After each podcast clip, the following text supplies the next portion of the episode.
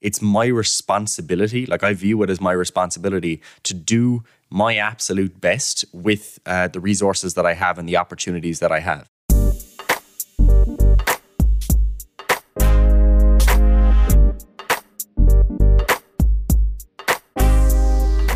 Hey everyone, my name is Jack Kavanagh, and you are very welcome to the Only Human podcast.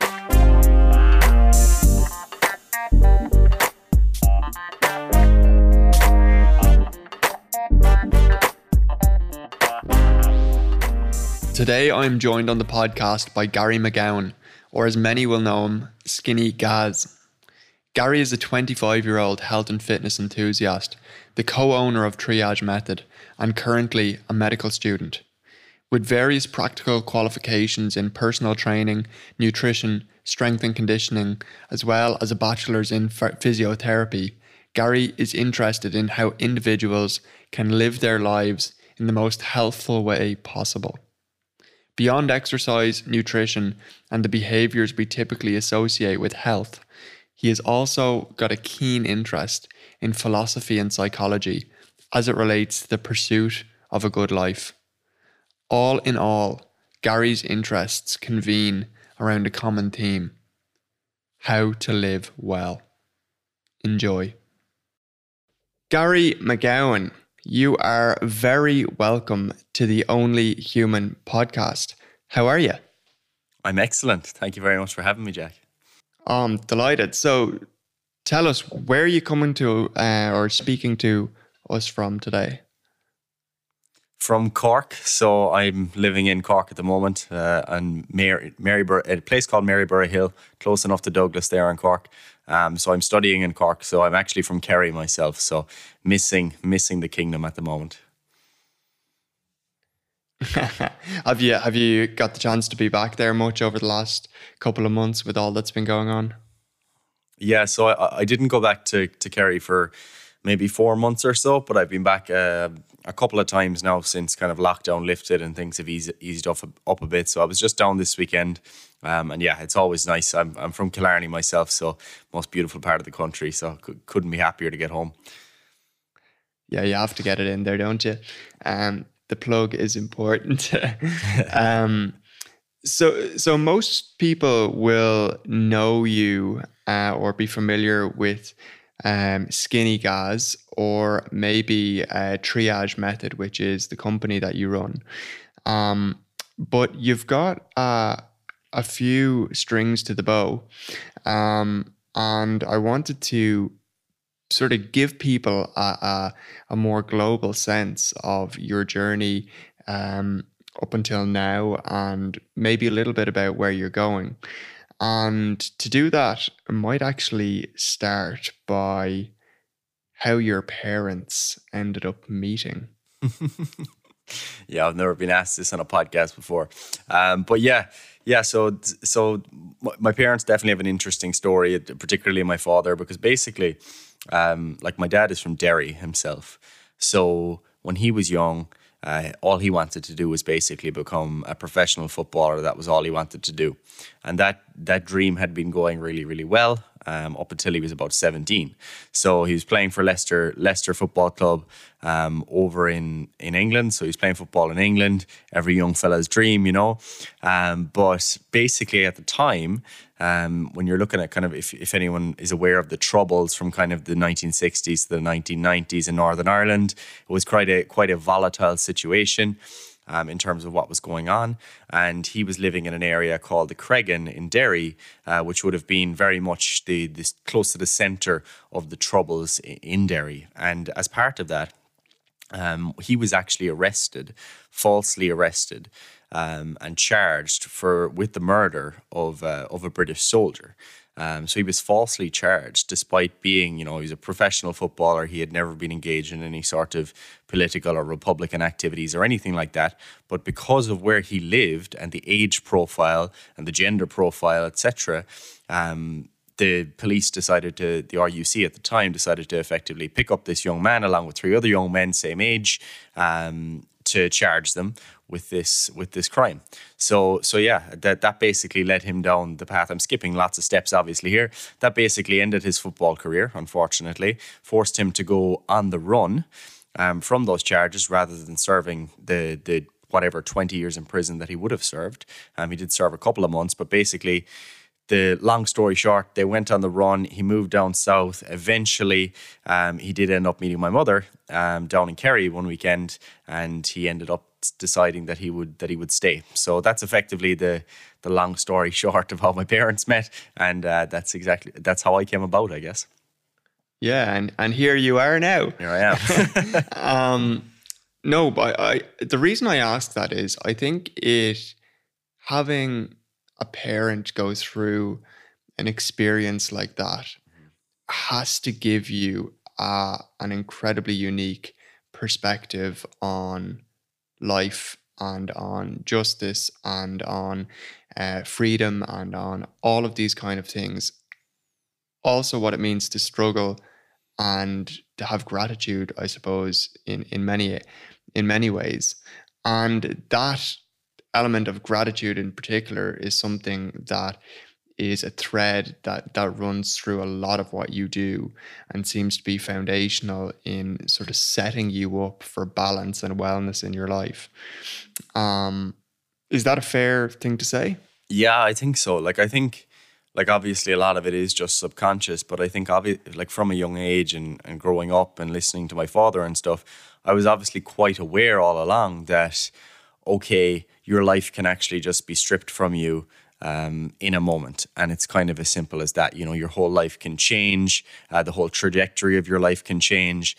And as a result, I think that I think how that manifests like right now for me, uh, one thing in particular is is the whole concept, and you kind of alluded to it, the whole concept of not identifying as any one single thing, and instead considering yourself a whole person.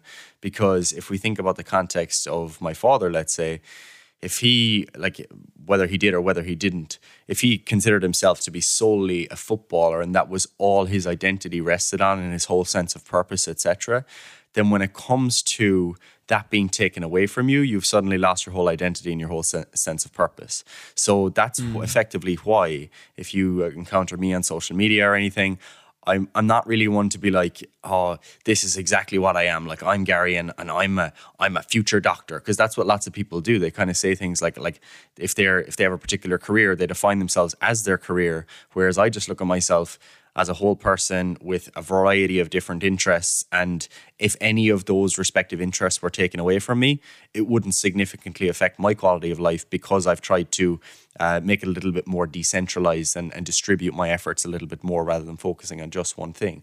So that's one element of, of I guess, how that has influenced me. But, but more to your point of gratitude, I think I've always been aware again of that fact that your life can just be taken away from you, um, and that some people have to live with um, struggles and hardships that are absolutely no fault of their own, and that kind of gives gives me a sort of perspective where it's my responsibility. Like I view it as my responsibility to do my absolute best with uh, the resources that I have and the opportunities that I have. Um, and that's kind of like my my general philosophy of life is just to to do what you can really well, try to be competent at whatever it is that you do, um, and it's very likely that that is going to help you to get forward in life. So that's definitely something that has has always been on my mind and I'm definitely very grateful for the position that I'm in in terms of like you know being born in let's say Killarney County Kerry in 1995 is very very different to being born in in Derry or Belfast or somewhere in 1961 and I think something to note I think for people in general is that very often when we look at the hardships that people experience we look to countries abroad and we look to history but it's important to realize that, you know, a hardship is very much still a modern thing and it's very much close to home. And I think you only have to go as far as, as, as Northern Ireland to, to begin to realize how recent um, the struggles of people have been. And I think exposing yourself to, to those to to people in more difficult situations is just generally a beneficial thing, um, and that's something I try to do quite frequently as well. So, so yeah, there's some there's some thoughts. Yeah, I think that necessity of exposing yourself to uncomfortable realities of life yeah. is so so important Um, you know, the the social media world that so many people find themselves really existing in and that forms their whole lens of the world at the moment. Um, and for for such a, a big portion of the younger generation, um, it's fueled off confirmation bias and off a narrow lens of of beliefs depending on who they expose them to themselves to and then for example if it's all happy clappy highlight reel type stuff when when real hardship is, is comes upon them in their own lives or in the life of somebody that they know that is incredibly hard to grapple with um, and so i think regular and graded exposure to the realities of life is something that we should all really endeavor to to take on. Um, yeah, no, I can I completely agree. To scale back, to scale back a little bit, um, really, you're in in many ways what what you do is you pursue knowledge and and share it with others in an effort to enhance their livelihoods and and that's in everything that that you do across the board. And that initially started when you moved from possibly spending a bit too much time gaming as a teenager and in mm-hmm. getting into uh, jump style dance. Yeah. um, how how was that kind of your starting point for developing an interest in coaching or helping others? Yeah, it's it's funny. I mean, like I, I often think about this and like I'm not one to read too much into particular events because I think it would be very easy for me to like look back at particular events from my childhood or my or adolescence and say this is exactly what led me to this point. Whereas the reality is that life is mostly random. You know, there's a lot of randomness that comes yeah. into life. Um, but but there are definitely some some features of of my teenage years that have kind of shaped how I got here because um, like you alluded to you know I was very much into you know Call of Duty and all that sort of stuff when I was in my teens you know I wasn't a I wasn't a fit individual by any means. I couldn't even do a single push up until I was until I was 16.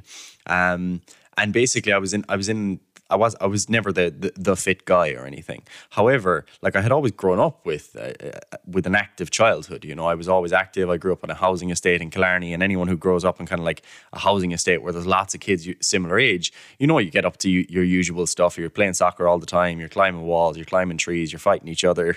All that kind of stuff. Um, so I had an active childhood. I wasn't someone who was was inactive, mm-hmm. but you know, I wasn't necessarily interested in fitness. Um, but then when it came to my teenage years, I was actually involved in um, the No Name Club. I don't know if you know what that is, but the No Name Club is basically a club for teenagers that's uh, basically designed to encourage people to have fun without alcohol.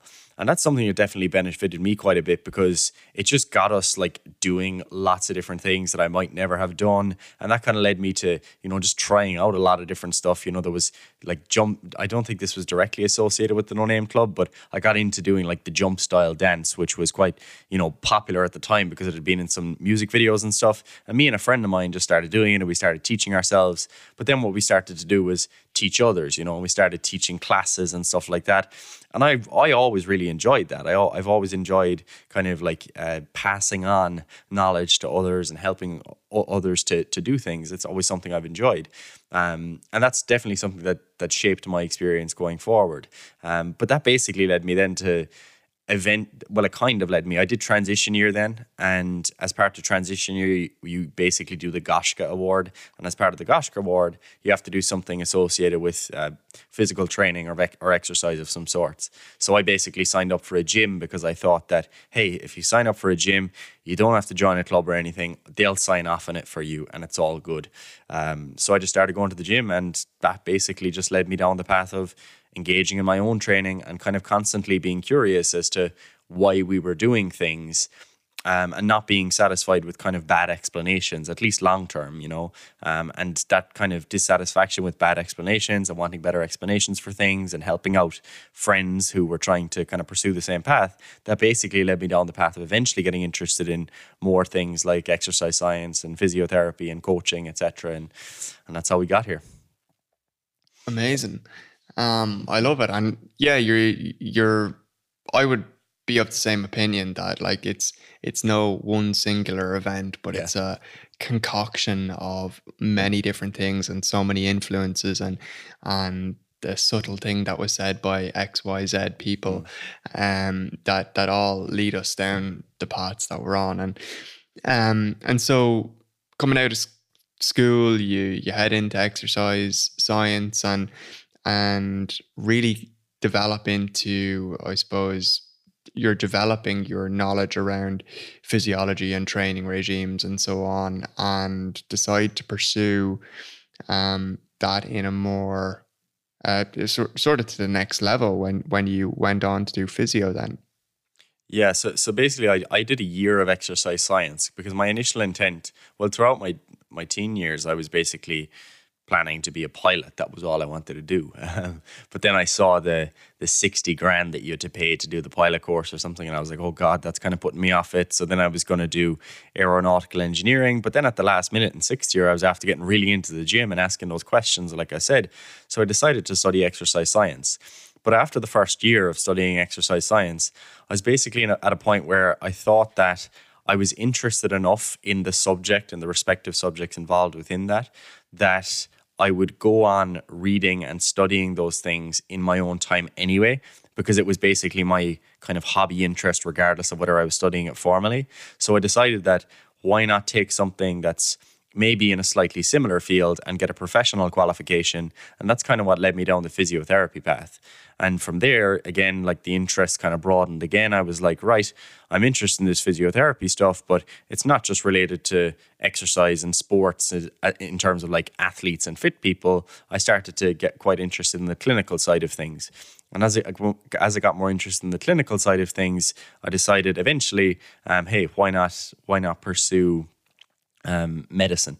And and yeah you can kind of see that there's a trend here that I just I just kind of get interested in things and and and take the next step. So hopefully this will be the last step and I won't want any more degrees but but yeah.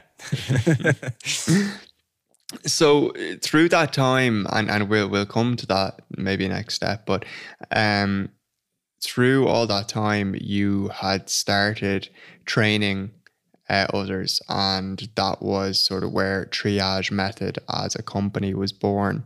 Um, what is what is your mission or ambition for what Triage does for people?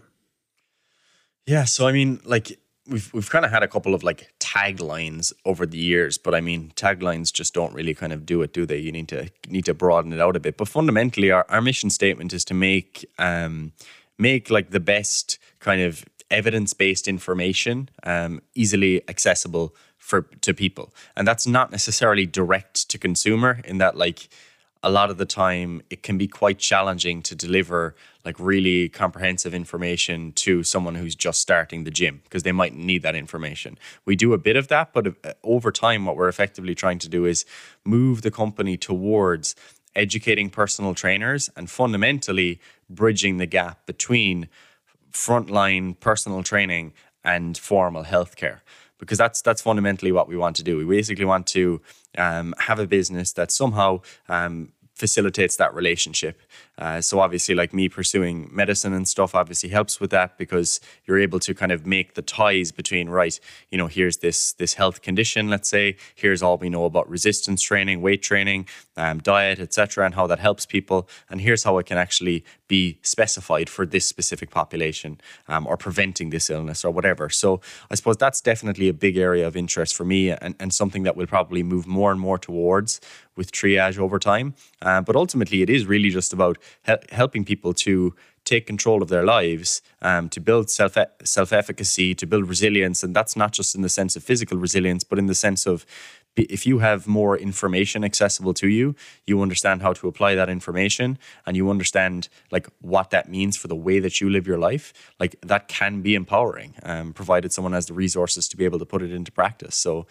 So yeah, they're all the things that I guess we're trying to do because I suppose the fitness industry in general, when you look at the kind of level of like not the level of information that's put out, it's generally low quality. And I think one of the barriers to personal training um, being regarded as like frontline healthcare, which is what I would like it to be in an ideal world. Uh, one of the barriers there is that there's basically no standards in personal training. So a lot of personal trainers are uh, undereducated for the job that they do, um, or as in relative to a standard that I think could be could be attained. Um, and it's not necessarily a fault of their own because again, there are no educational standards. The qualifying bodies generally don't give people uh, fantastic education, and as a result, people kind of end up just doing for their clients whatever they would do themselves in the gym. Um, and that's what a lot of what you see on gym floors. So, so yeah, I think that by raising the standard of personal training, I think there's a greater opportunity for a relationship between formal healthcare and personal training, and I think that's ultimately for the good when it comes to um, tackling the the problems of of modern life effectively, because a lot of the diseases that are you know burdens of modern life um, are related fundamentally to uh, too much, basically, too much food and, and too little exercise, um, and many other factors. But but yeah, I think personal training can can play a key role in that equation. Absolutely, yeah, and and it all comes back to this concept of that is emerging more and more and more of integrated and, and lifestyle medicine um, as as an emerging trend in terms of how healthcare is going to develop because so much of healthcare at the moment is really focused on sick care rather than on the maintenance of and promotion of health and the development of resilience within health. And I know that something that that you're well versed on and and love to speak about is this idea of anti-fragility. And we can talk about it in terms of our, our physical bodies but but really it extends to our mental and our emotional lives as well. And if you look and consider spirituality in terms of meaning purpose value systems and so on it it can very much be applied as a concept to all of those areas. And so when I when I lay that out as a topic of anti-fragility, um, what comes up for you on that? Yeah, so in terms of anti-fragility itself, for people who I guess don't understand the concept, like there's there's if you think of a, a physical system, right? You think of uh, robustness. Okay, so if you've got some sort of pipe and you say that pipe is very robust, it means that it's able to kind of maintain its normal state when you put stressors onto it. However, if that pipe was anti fragile, it would mean that the pipe actually got stronger in response to uh, stressors that were put on it. And that's often not the case when it comes to uh, simple machines like that, but it is the case when it comes to humans and a lot of qualities. And when it comes to humans, because basically, the one of the unique things about us being biological systems is that we have the capacity to adapt to stressors that are imposed upon us. So, for example, when you do exercise, uh, there is basically, if, if you were to smash your knee or smash your thigh with a hammer and just be hammering down on the bones and you keep hitting it, you go way past the threshold and there's no potential for adaptation because you've exceeded the potential for adaptation. However, um, if you're within a certain uh, level of force, so let's say you're doing exercise and you're constantly putting force through the bones, and then you rest from the exercise and you give yourself the chance to adapt, you basically end up with stronger bones than you had prior. It's not just that they recover to baseline, but they end up getting stronger over time as stressors are imposed upon them. So that's an example of anti fragility because they're not fragile, they're not breaking down, they're actually building up in response to stressors. So I think that is something that um, and by the way, that's a, that's a, a, term coined by Nassim Taleb, and and, his, and in his book Anti Fragility, he gives examples of how this applies to countless different um, areas of life, from from business, finance to to things like you said, spirituality or religion, um, and health. Of course, is is one that's really important here. Um, but yeah, in terms of what how, what comes to mind when I think of anti-fragility, I basically think of something kind of that you mentioned earlier, and it's kind of like a philosophy of graded exposure. So basically, like in my own life, if I see something as being um, a barrier to what I could potentially do. I don't view that as being like a fixed point. I view it as something that, um, with sufficient exposure and with sufficient uh, development or teaching or education or whatever, that I could surpass that. So I never view it as as something that is that is being fixed that ha- that is fixed.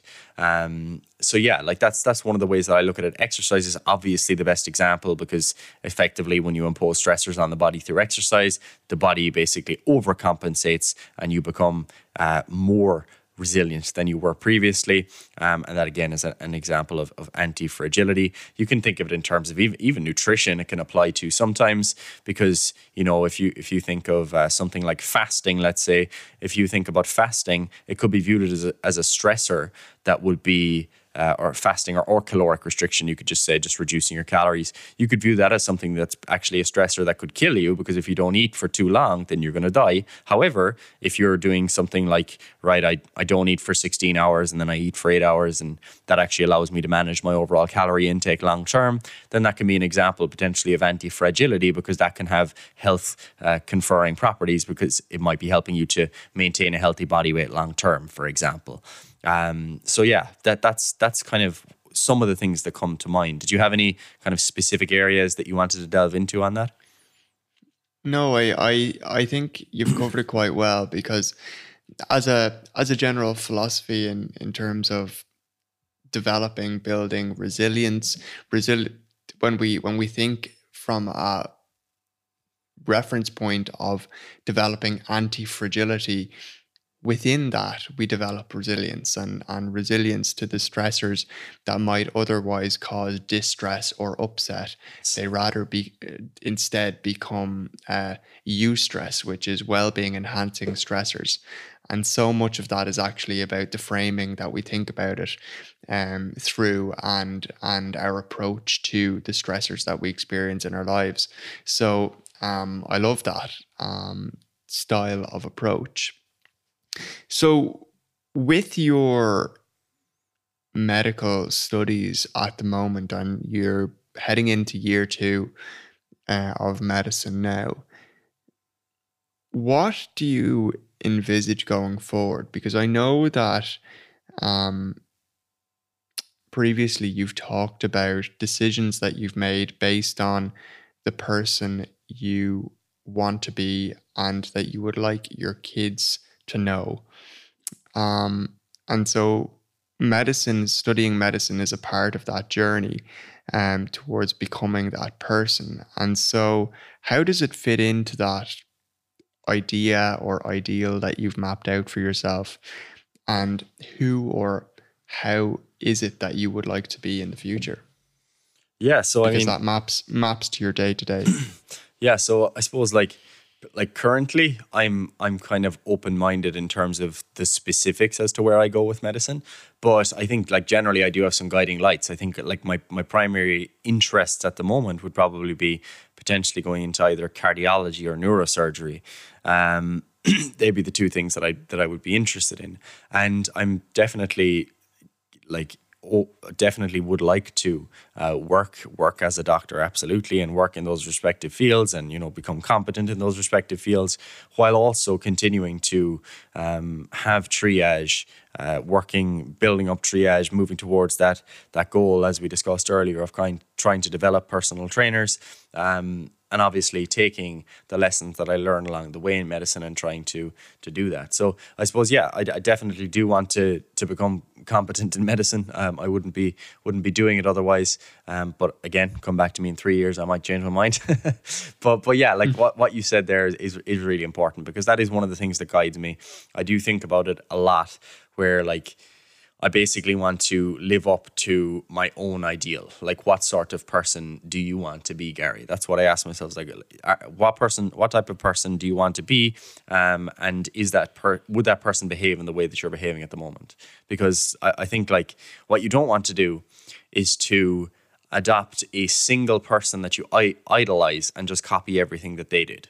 Okay, I think that can be useful in some cases, but what I try to do instead is I'll look at qualities from different people um, and say that uh, okay, I really like the way that person does that. I'd like to to be able to to reflect that in my own life. So, for example, someone might have extreme discipline in the way that they live their life, and I'm like, that's incredible. I look up to that person. I want to try to emulate that. But that person might also not be a great communicator or not be very compassionate to other people whereas i might say i actually view those as valuable qualities too so i'd like to you know find someone else who i can kind of pick their brains from and try to to emulate them. So so that's the way I think about it is I think about who I look up to. I think about what values I think are important in terms of living a good life, living a virtuous life.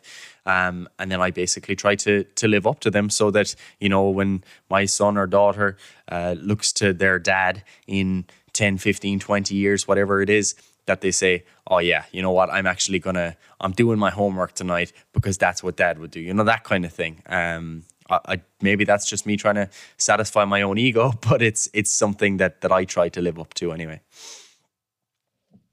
Yeah, no, it's it's commendable, and I think like having values and traits that you aspire to or towards um, allows you to make more informed, more concrete decisions in the day to day, um, and it gives it gives you guideposts um, as to your behavior, as you said. Um, it's one of the things that I do as a foundational piece with a lot of my clients is that we get them to think of three to five people that they admire and make a list of three to five traits or behaviors or or things that they admire about those people and within that list um, that you end up with between 9 and 15 traits or or behaviors or values that you admire within those people, um, you can pick out the core values and they then become real guideposts for your day-to-day behavior. Um, and when you couple that with the things that excite you, um, or make you feel alive, or spark joy or interest, or or satisfaction or fulfillment in you, that's when you're on like a really good track for being able to live a purposeful and meaningful life on a, on on a more long term basis. Um, because when you commit to showing up well in your day to day life, that adds up over time, and you become, as we've spoken about, first of all, that bit more resilient, and then more anti fragile, because you see the balance in things rather than being attached as so many people are to passions. Um when passions actually um the root of that word is to suffer. And when we when we just fleetingly pursue things that are we're passionate about um without any sort of broader guideposts for our behavior or our way of being um we wonder why we crash and burn so often. Um, so I, I, I love that um, way of, of thinking about it. Yeah. And it, it falls very, very close to, to my own thoughts on it. Um, and and within that then there's there's a huge amount around and I, I know you you love to read philosophy and, and psychology as well and and around the idea of, of self determination in all of this, because essentially what you've talked about is your process of self determination and of, of showing up in a way daily that on a daily basis and looking back you can be proud of. Um, and so, what do you think about this idea of self determination versus free will self determination versus free will. Could you give me your definitions so that I can be clear? Even even just your your practical definitions, especially for someone listening. Yeah. Yeah, so in terms of like self-determination, I I really think that from my my own lens anyway, it's it's cause and effect. So um it is us taking actions in in alignment with with what we're trying to create, who we're trying to be, where we're trying to go, and so on, rather than I suppose aimlessly wandering and and accepting what life might throw at us. So it's creating more of a reality that we desire, um, rather than than this idea of free will, which my understanding of it anyway is is that uh, we have little to no control at all, mm-hmm. um, and life just happens. And there's a balance there as well. I yeah, think yeah, yeah. the extent to which we exert ourselves towards something that's meaningful for us and others um, is important because life is going to happen regardless. Um, it's been my experience. I've seen that in my own life. I have very strong evidence of life happening um, in my own life. Um, and despite that, it's what we do with those times and, and that determines what happens. So um, maybe I've explained. Yeah. Yeah, no, I, th- I think that was no, I think that was good. The, the reason I, I asked you to define them is because like very often like people get into these kind of boring like philosophy discussions that are just like so dry and not actually helpful for people because like what like you said I, I like to read philosophy but one of my the re- the reason I like reading philosophy is practical philosophy. Um, and a lot of ancient philosophy was effectively practical philosophy. Whereas if you read kind of like more modern philosophy and it's like philosophy of language and stuff, it's like, yeah, interesting, you know, academic, interesting, but doesn't help uh, Jack wake up in the morning and decide how to live his life better, you know? So that's the reason I'm interested in philosophy. And when it comes to discussions of, of free will and the, the kind of idea that humans simply do not have um, free will. I, I think that's just a useless way to to think about living your life. And I'm pretty sure there has actually been some research on when you tell people that they don't have free will, they actually end up making worse decisions because they're just like, hey, there's no free will. Whereas that's actually a, fa- a faulty way of thinking about the whole thing anyway. But anyway, as I said, I'm all about practical philosophy. And in terms of like that discussion of, of self determination, as you said, like one of the um, areas of philosophy that, that I quite like and that I like reading about quite a bit is, is Stoic philosophy. Um, and if mm. you and if you read Stoic philosophy, it's it's pretty much the perfect example of a practical philosophy that is designed to help a person live a good life. There's actually a great book called "I Got A Guide to the Good Life" by William B. Irvine, who's a, a Stoic scholar, um, modern Stoicism. Um, but but he writes all about all the ancient texts and everything. Uh, but but yeah, that that's why I like Stoicism is because Stoicism is effectively like one of the things related to Stoicism and tying it to the self determination um, context is that you should be very particular about how you behave in the world and you should not only plan in advance but you should meditate on it after and reflect on it and ask yourself uh, was the way that i behaved was the way that i responded uh, in terms of like you, through speech or through emo- your, your emotional reaction or how you felt to reflect on all that stuff and to ask yourself, was that in accordance with the values that you're trying to um, emulate? And obviously, they're referring to the Stoic virtues, but you might have your own virtues that that you're interested in. So, like personally, what I try to do is is to think about my behavior in advance and how I will behave in a particular situation in, in terms of those virtues, but also in the moment if you're making a decision, and also afterwards when you have made a decision or you've done something. So, for example, if you were on a bus and uh, right. So I was on a bus. I was on a bus this morning, um, and I was coming back from the gym, and an old lady got onto the to the bus, and she had to stand for the entirety of the bus ride while I sat because there was no free seats. And I didn't think much of it in the moment. I did see her, but I wasn't thinking about it. And yeah, I was on my phone and stuff. And then I leave, and then yeah, it's forgotten. Whereas what I would what I like to do is to think about at the end of the day, right? Why did you do that? You know, you know that that wasn't in accordance with your values. You know that you should have actually given up your seat there for that lady so she could sit down because you're fitter and you're younger, etc. You should have been, you should have given her your seat.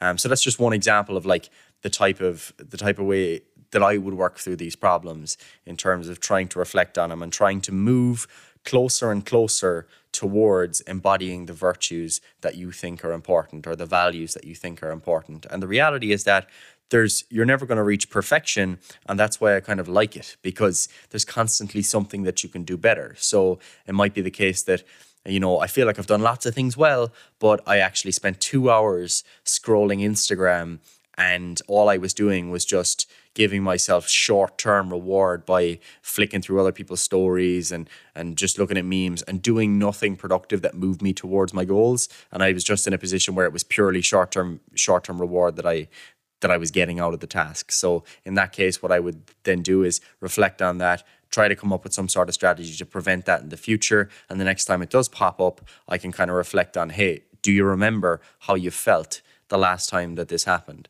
Are you going to do that again? Do you want to feel like that? And then I might say, no, actually, that feeling is not worth it. Let's move on. So it's kind of like a way of of using rationality to guide your behavior, um, but obviously still respecting the fact that a lot of life is just random. There are lots of things that are out of your control. You can't completely suppress your stress response. You know, if you're stressed in a situation and you do something wrong, you might have just been you were stressed you responded you you know you shouted at someone you probably shouldn't have but it just happened there's always an element of of mistakes that we make and i think you have to be able to accept those meditate on them reflect on them and try to see how you can modify your behavior then going forward. And i mean when it comes to like stoicism in general like if you look at like modern like cognitive behavioral therapy and the type of technique techniques that they used for for, for people with anxiety and depression let's say um, you see very similar things reflected in stoicism which is why i like it as a as a kind of a, a practical philosophy for helping someone to live a good life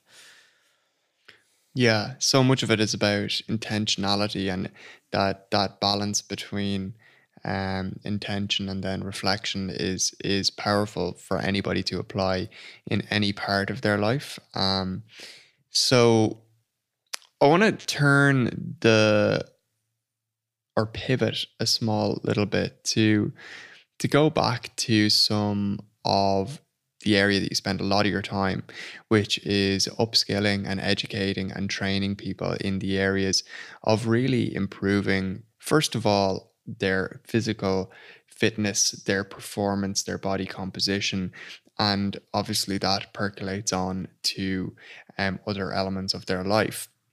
Um, but if we're speaking to an audience that, or, or to an individual that might be listening, and they're stuck and they're not sure how to begin on that journey of actually moderating um, food um, and and laying just the basics for improving um, their their baseline health.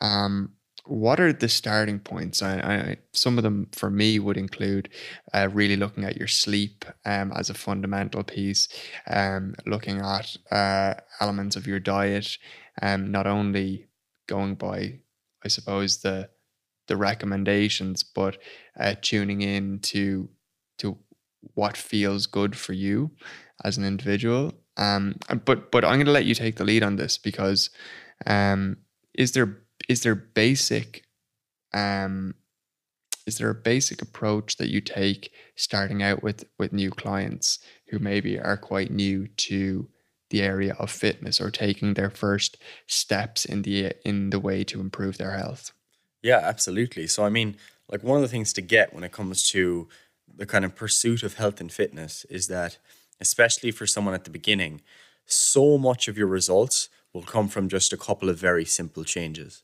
The difficulty is sustaining those changes.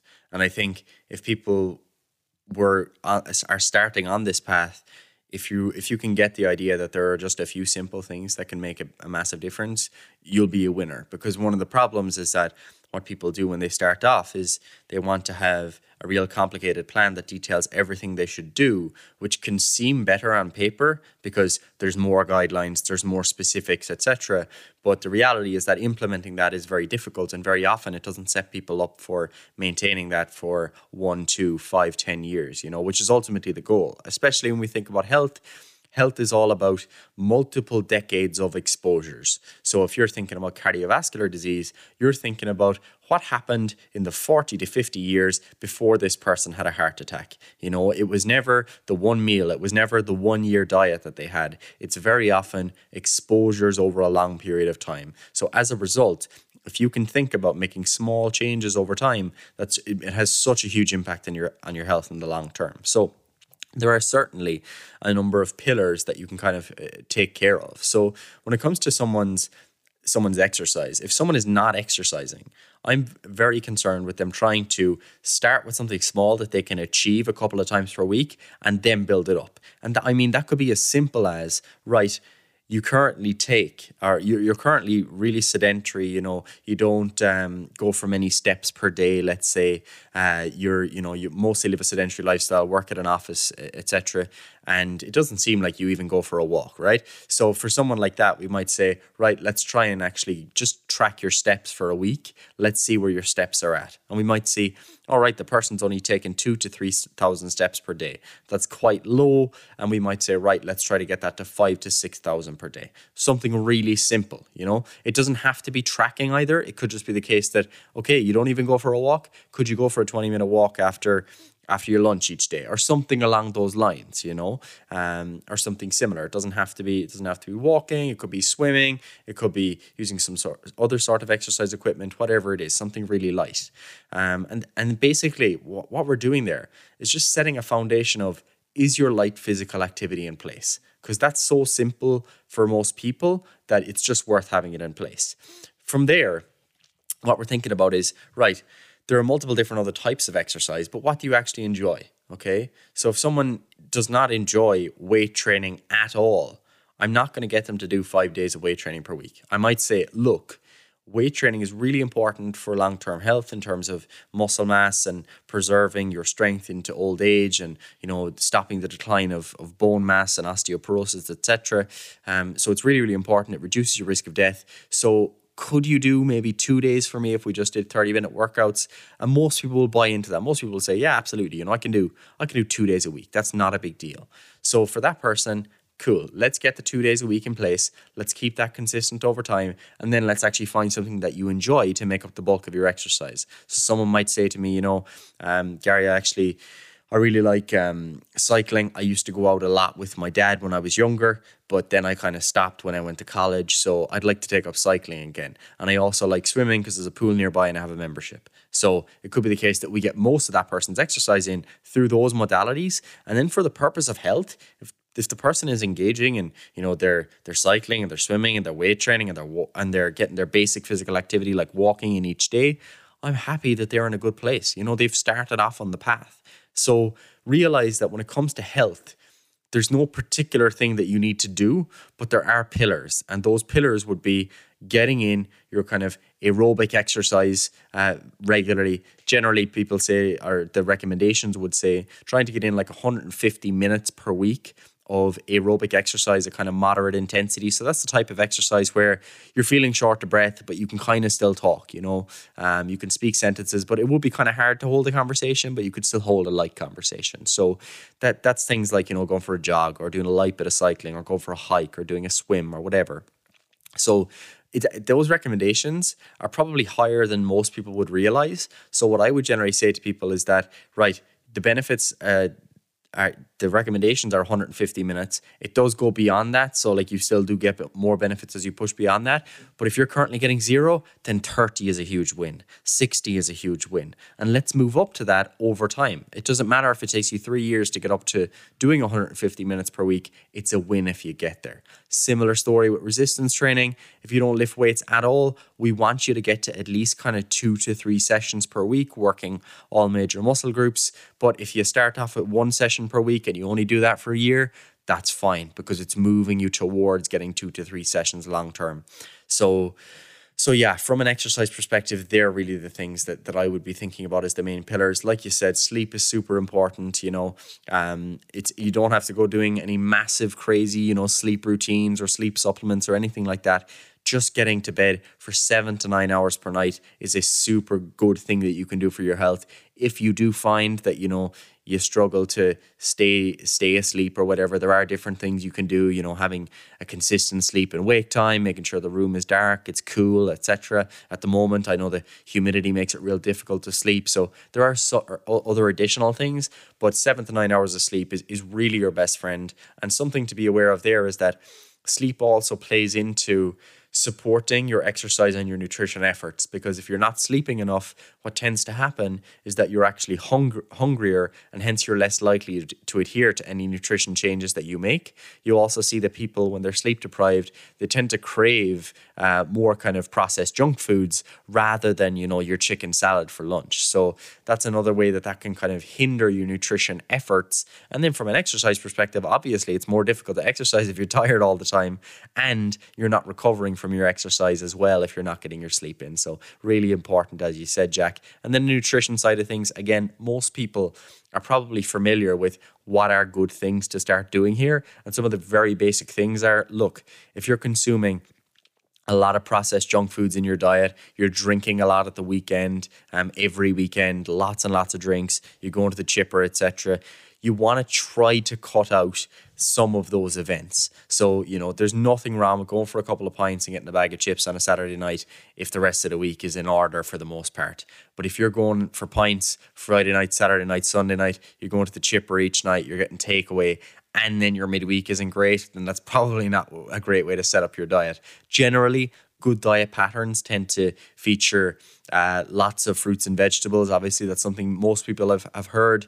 Um, dairy is another thing that lots of uh, healthy diet patterns tends to contain. Uh, you know, whether or not that needs to be full fat dairy or low fat dairy, it kind of depends on the context, but, but dairy can be healthful. It offers a good source of protein. Um, and then when it comes to like things like meat and protein sources, etc., generally not having a lot of processed meats is a good thing for your health. So, you know, if you're eating like 100 or 200 grams of pepperoni every single day or sausages and rashers etc that's generally not the greatest thing. However if you're having like lean meats fish you know, low fat red meat a couple of times per week, uh, salmon, etc. They're all really great ways to get in your protein sources, as well as things like uh, eggs can be great, um, dairy, as I said, and then you can get lots of plant based protein sources too for people who are on a plant based diet. Um, beans and legumes and nuts all offer protein. You can also get tofu um, and other sources like that. So, so yeah, there there are plenty of, uh, of features of healthful diets. Like, you know, you, you generally don't want to be getting most of your fats from saturated fat sources. Uh, so if you're having lots and lots of butter every day and lots of sausages and rashers, etc., probably not the best. But replacing them with uh, more unsaturated fats like things like olive oil, nuts, seeds, um, salmon, etc., can be can be good ways of getting in more healthy fats. So, so yeah, there's there's lots of pillars of healthy nutrition. I'm not sure if you want to get specific or is it just a general overview? You know, I, I think one of the the really big things is is that when you're starting out, the little bit that you do, it makes a remarkable difference. For sure. Um and it's that whole Pareto principle of yeah. of um 20% of the things make 80% of the difference. And you can get so caught up in the nuances and having the perfect plan and all of the things. Um, whereas in so many, so many elements of life, um, the hardest thing to do is to make something that could be complex simple and simple enough that you can implement it in your own life, in your own schedule, given the demands that you have on your time and your energy um, so that it becomes, as you said, Gary, healthful rather than anything else, uh, another stressor that is negative rather than a well-being enhancing stress. Um, so yeah, the that small bit that you can do, particularly if you're entering into this field, is just going to um, be be a huge accelerator for your overall well-being. Gary, as we come towards the end of chatting, one of the things that I always ask people to consider is look, none of us have no idea how long we get. And I'd love to hear your thoughts on what is the impact that you would like to have, or how would you like people to remember you whenever your time does come? Oof yeah, I don't know. it's a tough que- it's a tough question because uh, so sometimes you I read the the perspectives of some people who talk about you know the philosophy of death and stuff, and they're like, yeah, it's completely unreasonable and irrational to worry about what people think about you after you die. Um, however, then you know other people will say, but by focusing on that, it might cause you to leave lead a better life, and it might actually lead mm. to other people taking on lessons from you. Um, so yeah, there's definitely lots of different perspectives there. But personally, um, I suppose the way that I think of it is that like when I'm gone, what I would like uh, first and foremost is for my kids and my grandkids to be able to say, you know my dad or my granddad, you know, he did this and that inspired me then to go and do this because basically all you're doing is you're handing down um, valuable lessons not just through the lessons you directly teach but the way that you actually lived so that you know it becomes even a, a culture within your family you could say because you pass on those values. And i think that then obviously has a feed forward cycle in terms of the impact that they have on the people in their lives and their respective grandchildren etc so i do think about that um, and i also think about you know more more generally um, do I what what what would I like people to you know say at my funeral and things like that? And I'm like, Jesus, that's always a rough thing, a rough thing to think about. Um, but yeah, like I mean, I would like people to think that like first and foremost that I that I worked hard at everything that I did, that I tried my best all the time. Like there are things that are just really core values for me. Um, and like to be honest, it's not it. It's really not about being the best anything. Like I don't, I don't, I don't care about being like recommend, like recognized as oh he was the best uh, personal trainer ever or they were the best education company. Like that doesn't really matter to me. And um, what matters more is that you embody the values and the virtues that are important. So that you know mm. this person that that I you know when the opportunity came that I stood up for someone or that you know I had the courage to stand in when things were going wrong and were was pointing out where the the wrongdoing lay um, or you know like I said hard work discipline um, honesty truth things like those uh, yeah basically just that my values were reflected rather than just me having to say them because I think that is really important. I think that if you're someone who is interested in philosophy I think one of the things you should really, really focus on is embodying that philosophy rather than just talking about it. Um, because talking about it is, is pretty much futile. And, and that's a, a quote from from Marcus or there's a quote from Marcus Aurelius who's again one of the core stoic philosophers. And he said you know waste waste no time waste no more time talking about what a good man should be. Just be one you know? And and that's mm. that's one of my the, the, the things that I take with me each day. So probably a hypocrite now because I just spent an hour talking about myself, but yeah, ah. time to go take action. oh, I love it. I love it. Gary, where is the best place for people to engage and to find out more? Yeah, so I suppose like for me personally, like you can follow me on Instagram at Skinny Gaz. I do currently have my Instagram disabled because I do that every every now and then um, because I don't think it's very wise to spend too much time on social media. So um, I've learned that over time. So I'm on a bit of a break at the moment. But I, when does this podcast come out, Jack? uh, in the next uh, in the next week or so. Grant, I might have it reactivated at the time. I probably should, so you can share it. Um, but yeah, at Skinny Gaz on Instagram. Um, in terms like the for people who are actually interested in health and fitness stuff, the best thing you can do is follow Triage Method. We have an Instagram page, we have a podcast, we have a website, triagemethod.com. Um, and that's where you can find out everything that we do, all of our written content, YouTube content, podcast content, etc. So if you're here for that, go to Triage. If you just want to follow what I'm up to, we I do post some vlogs and stuff on the uh, Triage YouTube channel, and you can also follow my Instagram, and I'll be posting there again in a couple of weeks. Love it, Gary. Thanks so much. It was a pleasure to have you. My pleasure, Jack. Thanks emily for having me.